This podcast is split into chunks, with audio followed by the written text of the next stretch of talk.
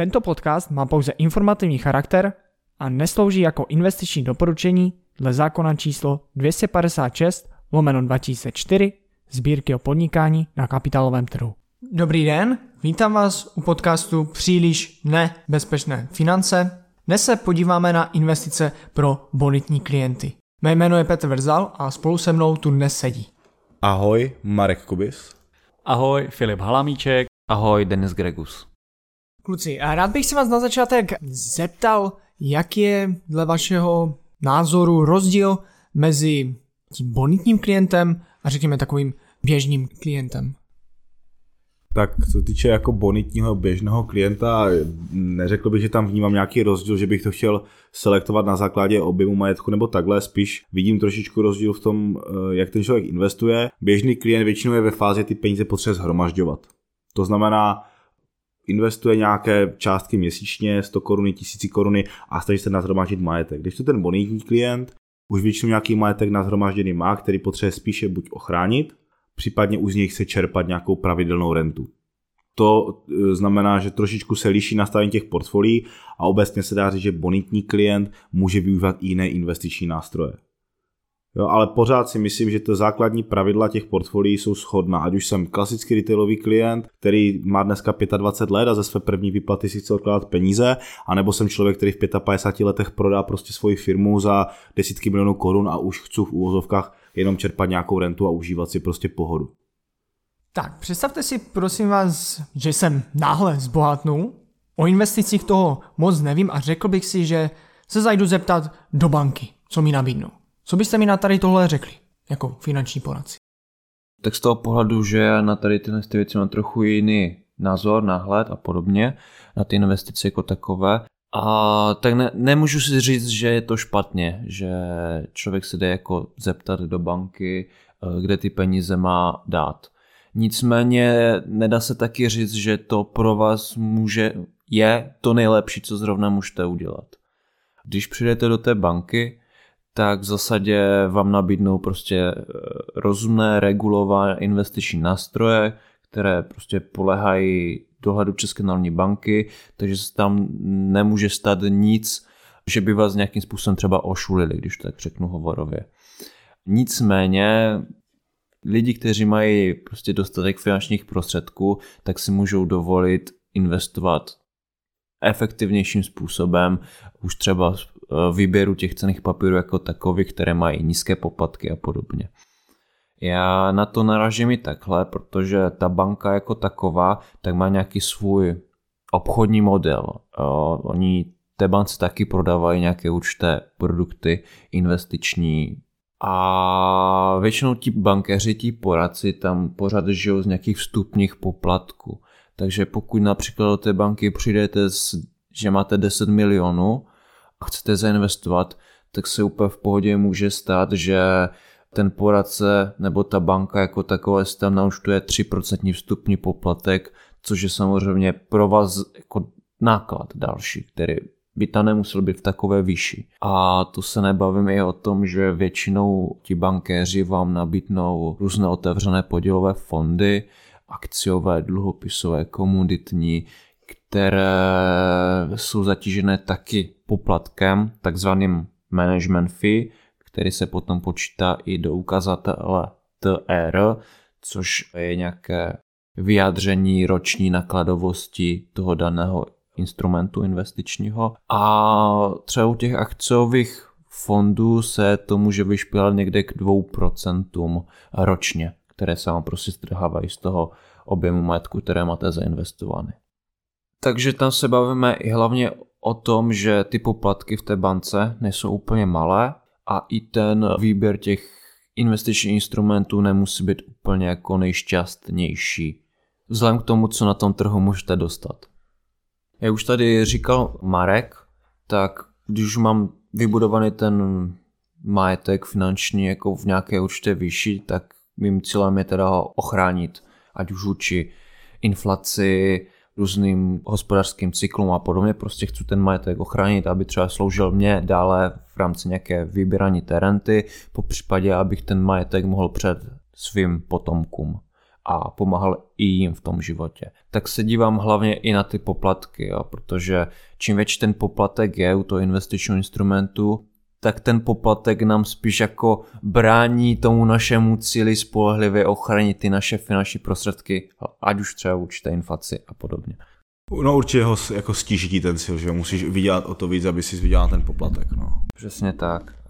Ještě bych se i tak dotkl toho vůbec, jak se ty portfolia tvoří. Zase dotknu třeba té banky.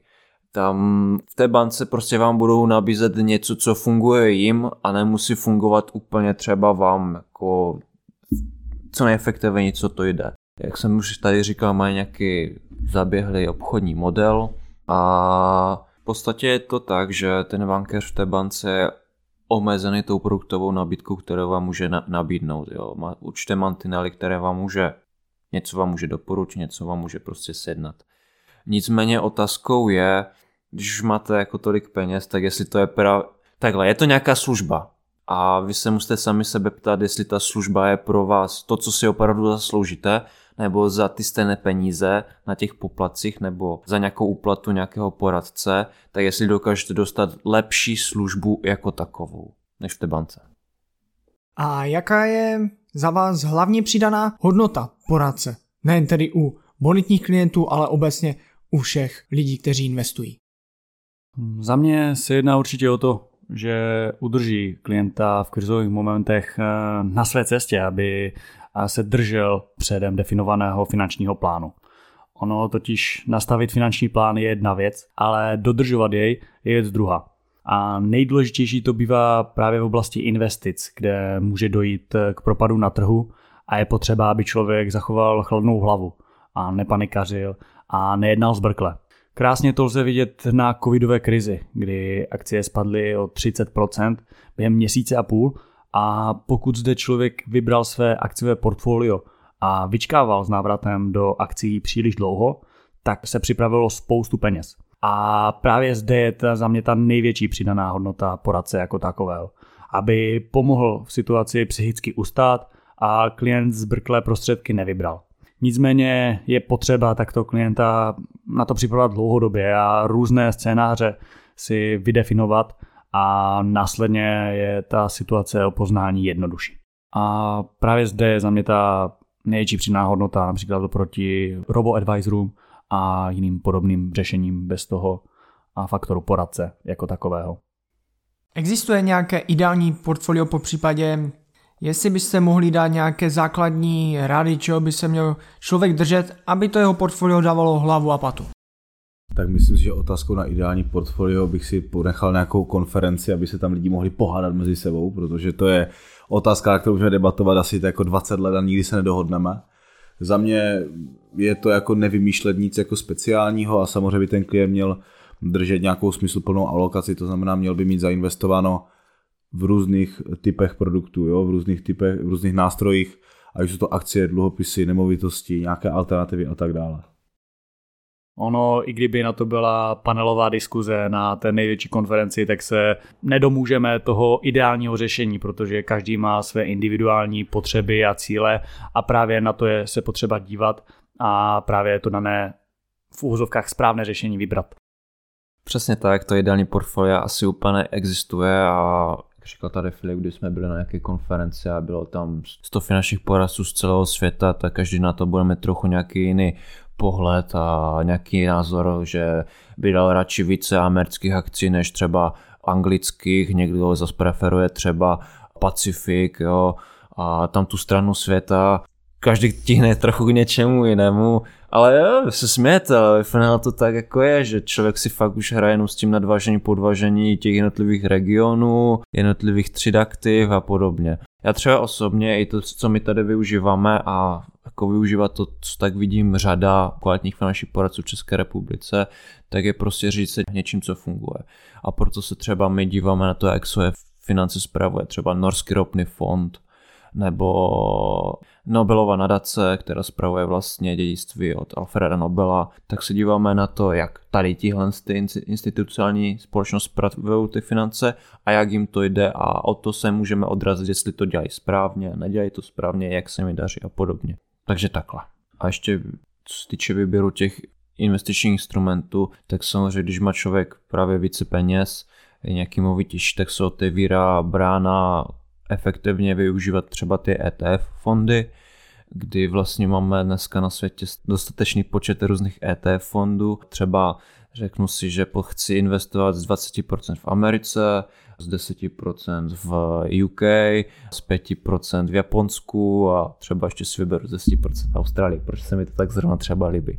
Tak pomocí těch ETF fondů si to opravdu dokážete takhle na té burze nakoupit a mít takto portfolio prostě sestavené podle těch vašich představ.